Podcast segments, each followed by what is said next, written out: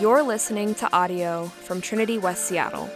For other resources, more information about this sermon series, or to connect with us, visit our website www.trinityws.com.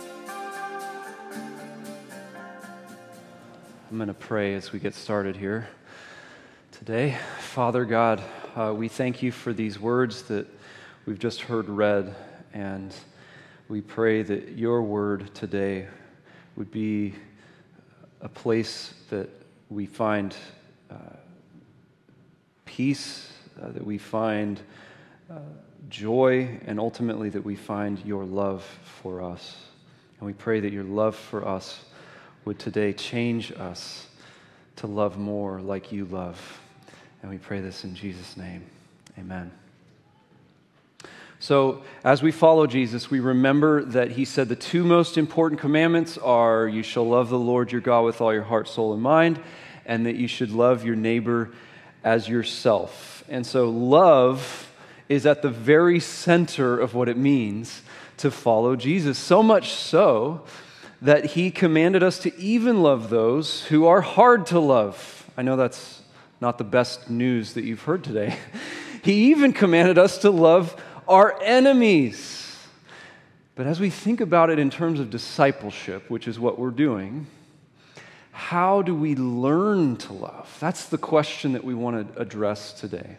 How do we learn to love? In, in other words, what are the, what's the means of learning to love? Well, I want to answer that question actually with a couple of stories, a few different stories and, and illustrations.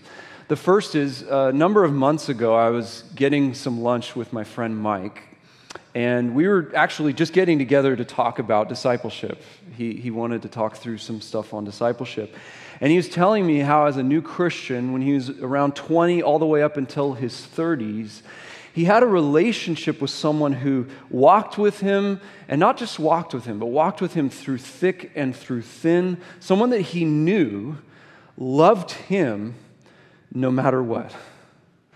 Now, Mike told me that having that experience, having someone who he knew had his back no matter what, someone who, even when he failed, even when he sinned against them, would welcome him back into that relationship really taught him how to love. It taught him how to follow Jesus as he grew and grew over the course of many years.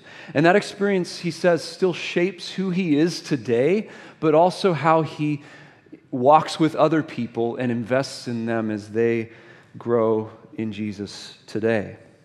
So, if I were to explain it or, or try and pull away from that story, what can we take away from it? We learn how to love by receiving love, and really, in some ways, receiving God's love through his people, the church. That's, that's what I just, the story I just told you, that's what that is really an illustration of.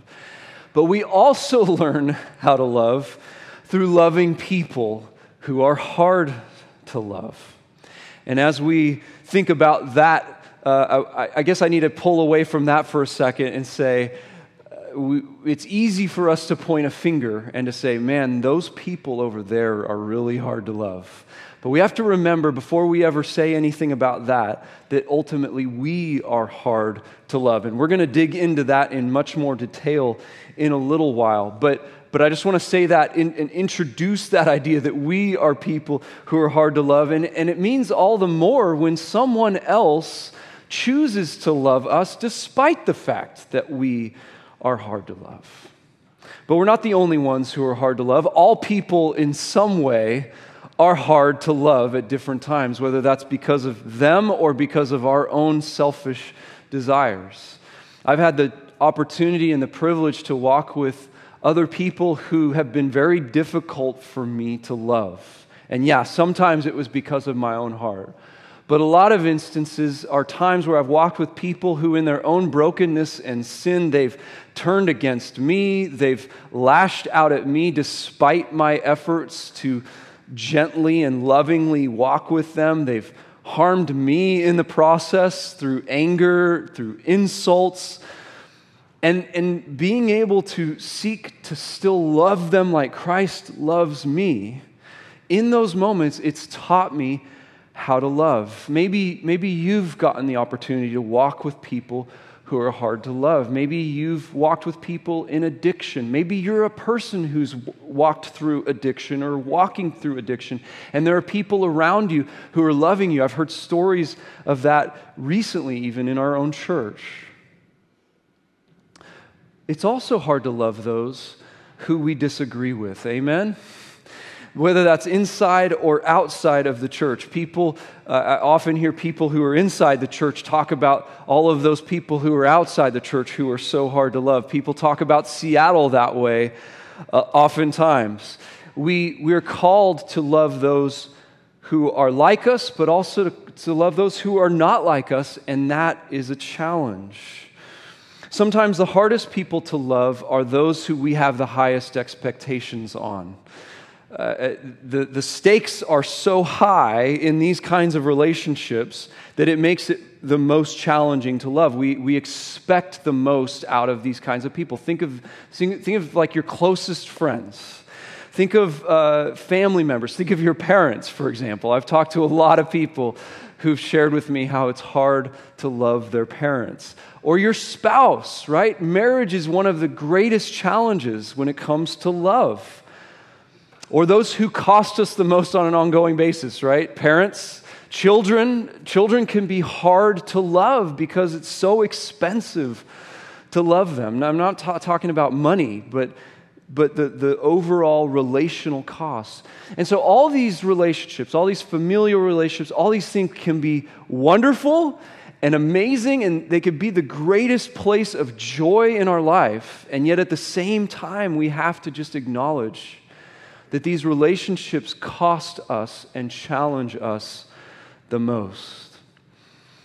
Last little story, uh, I was reminded of this this week because uh, of, of the way in which I learned how to love through my father. My father died uh, four years ago, actually, the anniversary of it was this week. And as I look back on my relationship with him and my upbringing, one of the things that stands out the most to me is how he taught me how to love like Jesus loves. And he didn't do it perfectly. He isn't he wasn't Jesus incarnate, okay? He he didn't do that flawlessly, but he showed me what the love of God, what the love of Jesus is truly like. And he taught me this through just a million little tiny moments of sharing life together with me. Whether it was when I was a little kid and it was sacrificing his time just to throw the ball with me, that was showing me love. Or as I got older, as a teenager especially, and I became uh, even harder for him to love. I'll just say it that way. When I was cruel to him as a, as a teenager, when I was uh, lashing out at him and angry with him, the, the forbearance that he showed me, the patience that he had with me. My father taught me how to love. And he taught me how to love by loving me. And so, to answer that question again, how do we learn to love? We learn to love by being loved, but we also learn how to love by loving.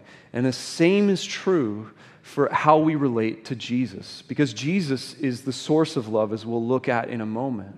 And so, the more that we spend time with Him and experience His love, we become more like Him and we live more like Him, and we're able to love like He loves. Okay, so that's how we learn uh, to love. But what exactly are we talking about? Some of you might have been wondering this the whole time. Like, Love could be defined in so many different ways. You ask anybody, and they're going to have a different definition of it. So, what is love? What is love? And uh, I can't say those three words in a row without getting that 90s dance tune stuck in my head. Anybody? I was saying this earlier, and everybody agreed with me. So, I, you know what I'm talking uh, What is love? Baby, don't hurt me. Okay. Uh, so let's get that out of the way. What is love? And we have to really answer this question because we use this word so flippantly in our culture, don't we? We could say, I love ice cream, when really what we mean is, I really like ice cream. At least I hope we don't love it, right? Uh, I, I like fishing or something, or I like the Sounders. When really, sorry, I love the Sounders. I love fishing. What we really should be saying is, I like the Sounders or I like fishing. So we're not talking about those kinds of love, the way that we would relate to ice cream, fishing, and the Sounders. What do we mean when we talk about Christian love? And that's the next question that we're going to answer. And we're going to answer it with scripture. I'd encourage you to open up a Bible. If you didn't bring one, there's one in the pew back in front of you. We're going to be looking at 1 John and chapter 4. If you don't have a Bible, uh, I'd encourage you to grab one of those, take it home. Uh, it's a gift from us. We, would love for you to have a Bible. And this book, uh, 1 John, it was a letter that was written by the Apostle John. And John was one of Jesus' closest friends. He was part of Jesus' inner circle. So Jesus had 12 disciples, but there were three of them that were closer to Jesus than any of the others. It was Peter, James, and of course, John. John was one of those. He and his brother James, before they met Jesus, they had a nickname. You might be familiar with it. They were called the sons of thunder, which sometimes is translated as the sons of rage. When you read this, you'll be like, what? That does not seem like the same guy. Think about that rage. He was called a son of rage before he met Jesus. That means that he was known for his anger, his uncontrollable anger, and possibly even being violent. But after spending several years in Jesus' presence, walking with Jesus, learning from Jesus, John was given a new nickname. Some of you might know this one as well. He's called the Apostle of Love. And so when you follow Jesus, you become more like him. The more that you're loved by Jesus, the more that you love like him, as John learned. And so, as we look at this passage, uh, I also want to mention that in your workbooks, in page 35, we have this scripture laid out there with, with uh, sermon notes and all that. You can underline or circle things that we learn about love from this passage. I'm going to highlight three things that I see that we learn from love in this passage. The first one is love is from God and God is love. This was in verses 7 and 8. I'm going to reread that. Beloved, let us love one another, for love is from God, and whoever loves has been born of God and knows God.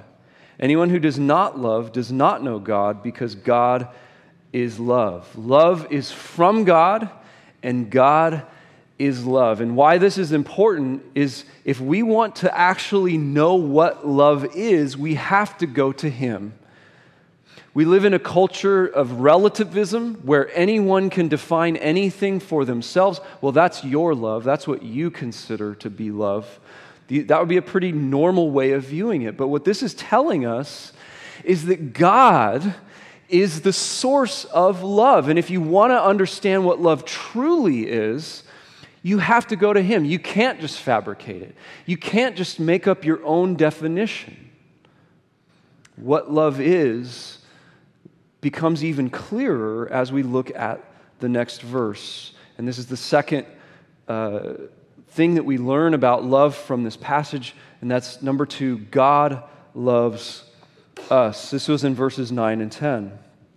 In this, the love of God was made manifest among us, that God sent his only Son into the world so that we might live through him. In this is love, not that we have loved God but that he loved us and sent his son to be the propitiation for our sins. God loves us. God loves us. Never, ever get tired of, of hearing that truth. Never get numb to that truth.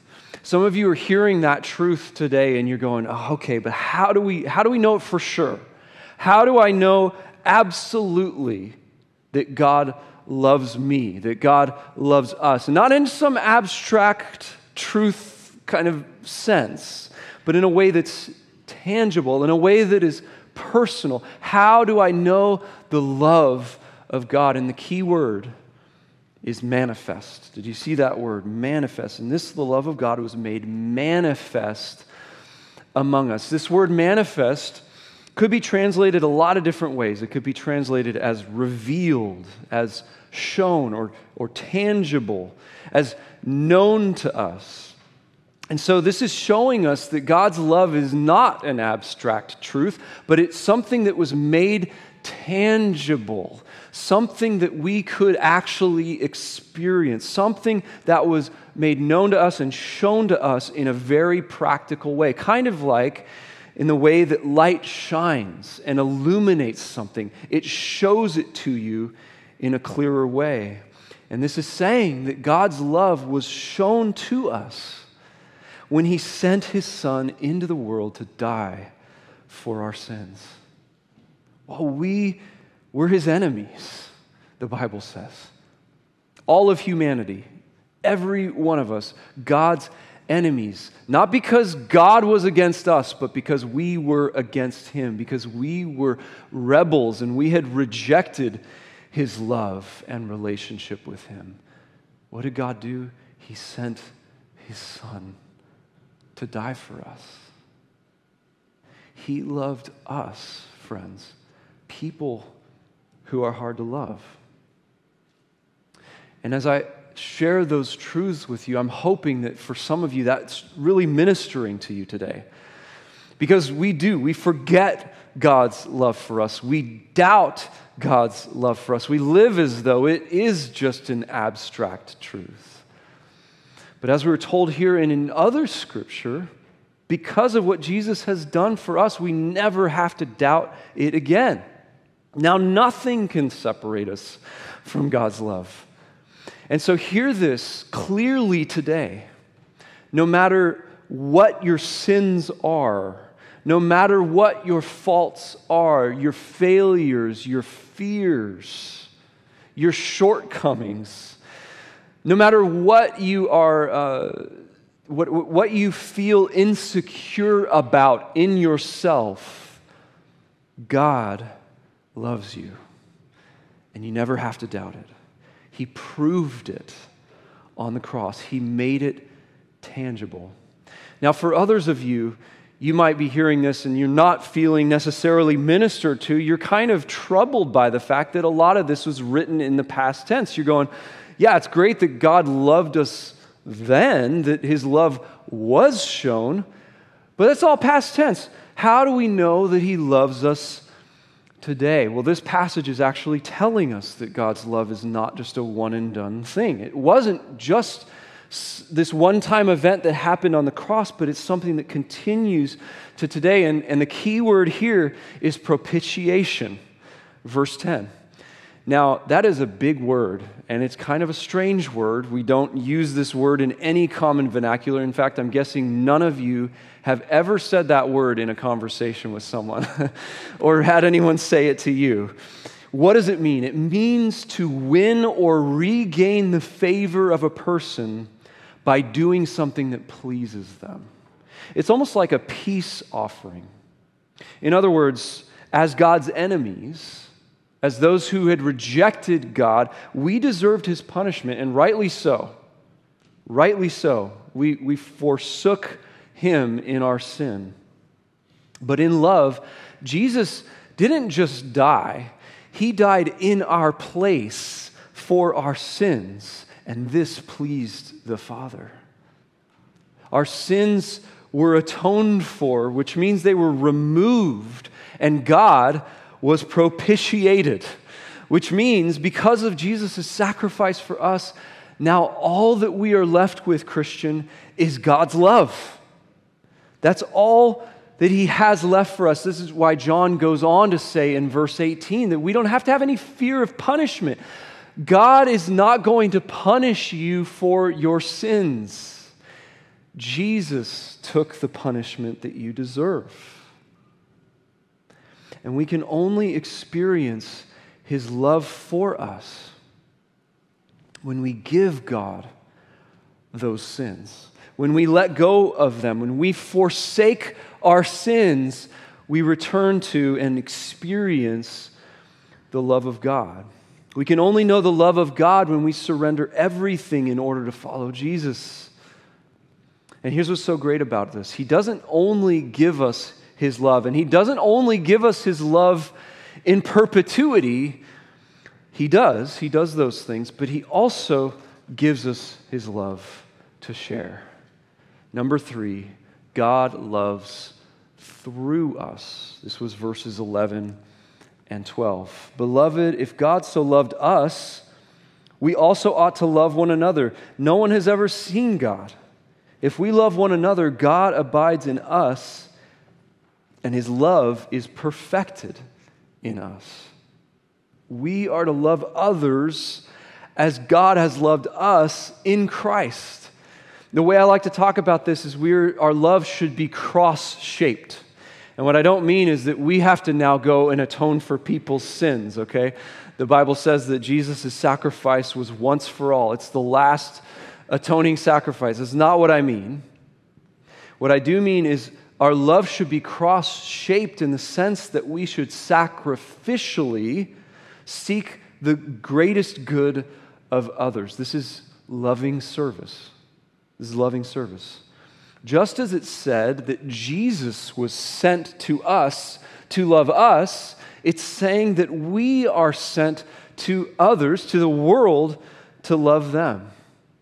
Here's the crazy thing, though God certainly shows us his love uh, every single day in ways that this is not referring to or describing. I'll give you some examples. God gives us breath, right? If you can take a deep breath right now, that was from God. God gives us life. And so we get to experience His love by simply being able to breathe.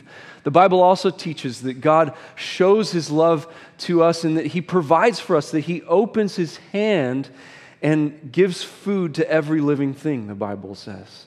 That He gives us food and He gives us water. And, but on top of that, He gives us grace and again, he didn't just give it to us one time, he gives it to us over and over and over. For every day that we have faults, failures, and fears, he gives us new grace. And so God certainly shows us his love every single day. And we experience that ultimately from his hand. But we are also meant to experience God's love tangibly through the love of fellow Christians, through one another. The world is meant to experience God's love through Christians. Did you see that? Did you see how it said that? In verse 12, it said that his love is perfected in us. And now, this word perfect might throw us off a little bit because we tend to think of that as flawless, as making no mistakes, as being perfect and sinless, right? Is God saying then that this is all riding on us? That if His love is going to be experienced by people, that we have to love perfectly? No, thank, thank God, because we can all acknowledge that we will fail if that's the case. The word here translated as perfected, it literally means completed. It means whole or finished or brought to its final destination. And so God's love reaches its goal when we love others. God's love is given to us, and then it is given through us. This is made even clearer at the beginning of verse 12. John said, No one has ever seen God. Did you see that? Now, why in the world in the middle of all this other stuff, is John talking about whether people have seen God. Isn't this a diversion from all the other things that he's been saying? His point is no one has ever seen the living God, God the Father, because he's a spirit, the Bible teaches us. He's, he's not visible. And so John is saying that the way that people experience him, the way that they encounter him and, and see him is when his love is perfected in us, when it's experienced through us. Isn't that amazing? You ever think about that, church? It's incredible. It's, it's not only a blessing and a privilege, but it's also a wonderful weight.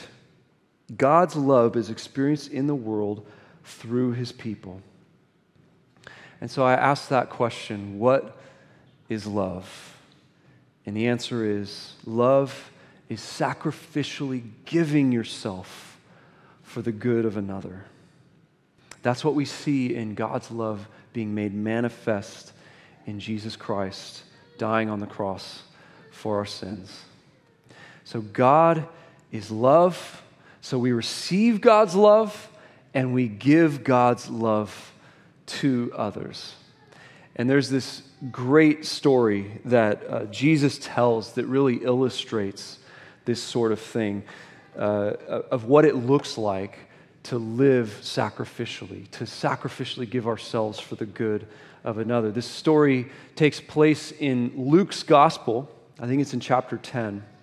And it begins with this lawyer coming to Jesus to dupe him. So he, he's actually coming to Jesus to try and throw Jesus off. It says to test him. Now, this is not a lawyer like we think of, because we could probably imagine a lawyer trying to do that, right? Today, we think of lawyers in that sense. But this is, this is a different kind of a lawyer. This is one of the religious leaders in Israel. These were the guys who spent all their time hanging out and splitting hairs over the finer points of the Old Testament instructions that God had given. Those are also known as the laws. That's why these guys were called lawyers. And they did this because they actually believed that this was the true way to show that they loved God.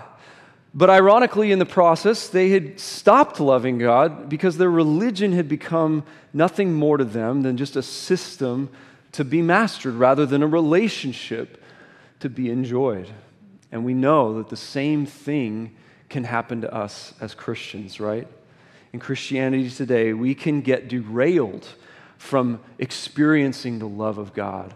And we can get derailed from what it even means to to multiply disciples by getting hung up on these kinds of things, the system to be mastered. And so this lawyer guy, he comes to Jesus to test him, and he, and he, and he wants to see if Jesus is as good at splitting hairs in a religious system as he is, basically. And so he asks Jesus a question. He says, Teacher, what shall I do to inherit eternal life? And in typical Jesus fashion, Jesus doesn't answer his question. He responds to his question with a question, and he says, Well, why don't you tell me? What's written in the law? How do you read it? And he's asking the lawyer to go to back to the Bible to answer his own question. And the lawyer says, Well, it says that you shall love the Lord your God with all your mind and love your neighbor as yourself.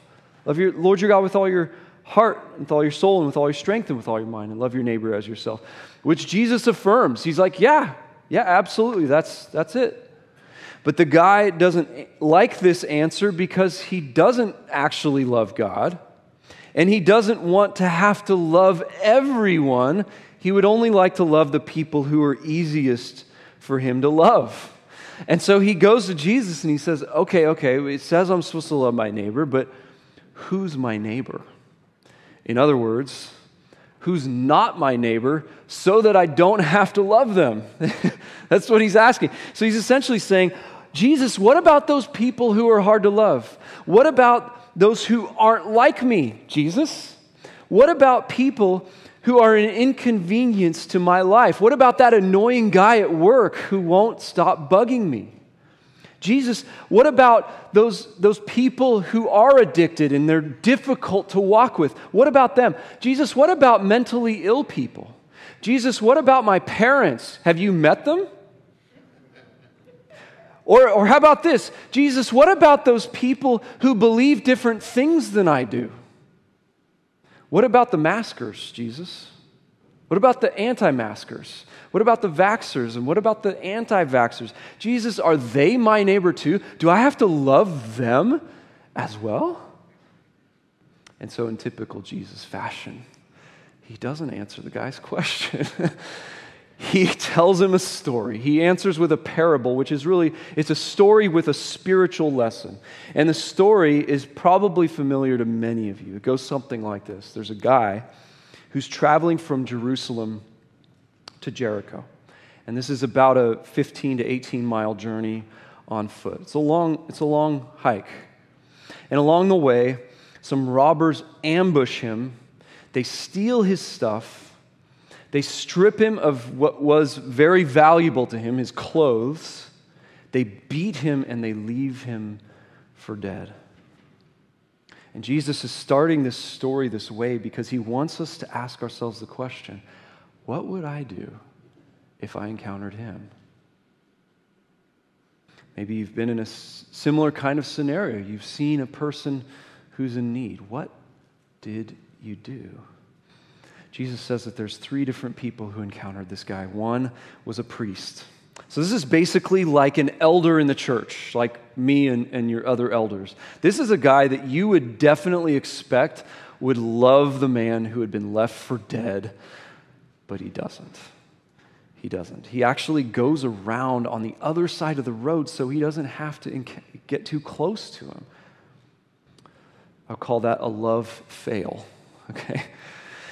The next guy was a Levite. This is basically like a deacon in the church. This is an assistant to the priests. What did he do when he saw this poor guy dying on the side of the road? Well, he went around and went to the other side too. Why? Why? What, why did he not go and help this guy? The answer isn't given. Was he too busy? Was it just an inconvenience to him? Was he too good for the helpless man on the ground? Did he not want to, you know, get his hands dirty? Because that would have been a dirty job. Why wouldn't he stop? Jesus, he never tells us. And in some ways, it really doesn't matter why. The point is that he didn't do it, he didn't stop. And in the same way, we can all find the same sorts of excuses and reasons to avoid loving those who are hard to love. But there's a third person who encounters the man on the side of the road. And it's, it's a, uh, a man that you've, you might have heard of before if you've heard this story, and that's the Samaritan. And it's really hard to find a modern day parallel to what the Samaritans represented in the ears of Jesus' hearers as he was telling this story. But maybe the closest example, the closest way to understand it is to think of the person or the people group, even better, the people group who you understand the least. The person or the people group whom you perhaps dislike the most which I know based on our current state uh, of our country that there are people who are coming to mind for you right now because we are polarized like we never have been. These people would be somebody that you might even say you hate the most. The Jews hated Samaritans. See, the Samaritans, they had intermarried with other people of other ethnicities, so there was a bit of a racial uh, war going on here. But the Samaritans also didn't practice their faith according to the scriptures. And so there was also a religious battle that was going on. And so these people were people who actually lived closer to Jerusalem than Canada is to us today, but who, in the mind of the Jews, were the worst people ever. And so Samaritan could be anyone who you can think of who's different from you, who comes from a different political perspective than you, someone who comes from a different religious perspective than you, someone who has different social views or from a different subculture than you, anyone who you can't possibly imagine thinking positively of, anyone who you think you are morally superior to, that is the Samaritan. What does he do? What does he do when he comes across this man who's naked, who's destitute, man who's literally on the verge of death. Well, Jesus says he has compassion. He has compassion. And so he says to the hurt man, he comes over and he says, God loves you, and then he leaves. He goes away. Just kidding, by the way. That's not how it goes. Okay? Just trying to keep you awake here. He does not tell the man that God loves him and then walk away. No, he, he actually sacrificially gives himself for this man's good. He binds up the hurt man's wounds. He sets him, it says, on his own animal. The modern day version sets him in his own car, right?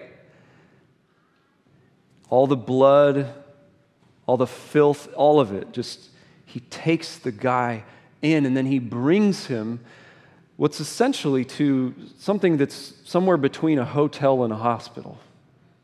He brings him to a place where this man can be taken care of. And, and he gives them his own insurance card and his own HSA card, you know, to cover any additional expenses. And he makes sure that this guy is going to be taken care of. And Jesus concludes the story by asking the lawyer, he says, Which of these three, the priest, the Levite, or the Samaritan, which of these three do you think proved to be a neighbor to the man who fell among the robbers? And the lawyer answered instantly, The one who showed him mercy.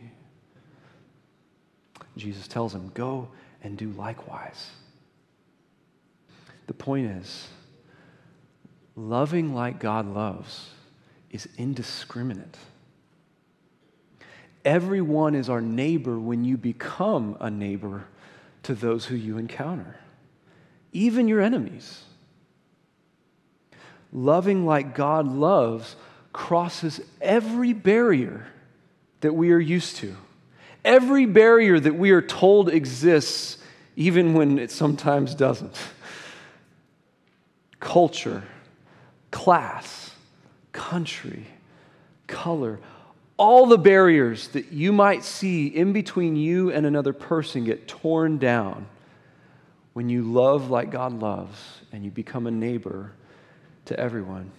Jesus is saying that the road to eternal life, that the journey of being his disciples is paved with compassion, mercy, and sacrificial service, just like in this story.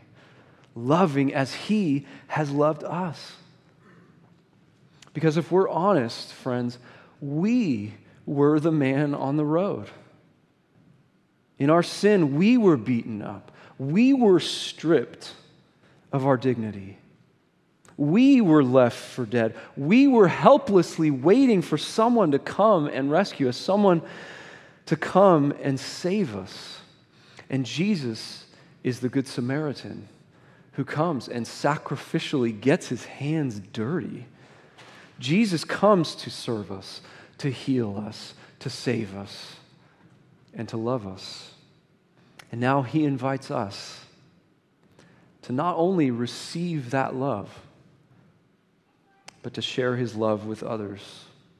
And I want to conclude, church, just by encouraging you.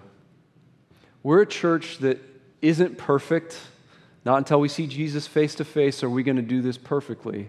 But we are also a church that loves and loves well. I've, I've been here for 18 months now, and I've been so encouraged to see how people have walked with one another through really difficult circumstances, how people have simply gone and helped others uh, work on stuff in their house, for example, but also how people have walked with those in addiction, as I've referred to earlier in the message. I've seen how our church, when we give opportunity to go out and to serve the community together, people jump at that opportunity. People are eager to do it. I've seen how people come uh, every Sunday or every other Sunday, or how often they're on the rotation, and come and serve our, our kids by uh, teaching them and and helping out downstairs. I've seen people come in the worship ministry and in the hospitality teams come and bless our church by serving our church on Sundays. I've seen people who have forgiven when others have sinned against them. Church, I want to encourage you. You are a people who I've observed this kind of love through. I've experienced it myself. when I've been hard to love. Thank you. Let's pray.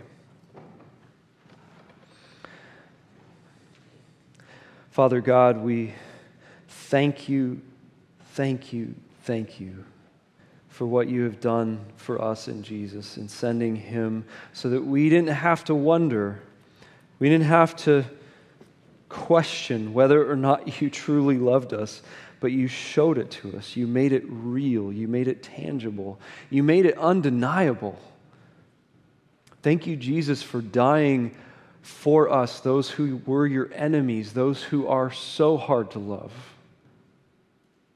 Being so patient with us, being so merciful to us, and inviting us to that same kind of relationship with others. God, we do need your help. Help fill us with your love so much that it flows out of us, that pours out of us into the relationships that we have. We pray in Jesus' name. Amen. You've been listening to audio from Trinity West Seattle. For more information about our services or to connect with us, visit our website, www.trinityws.com. Thanks for listening.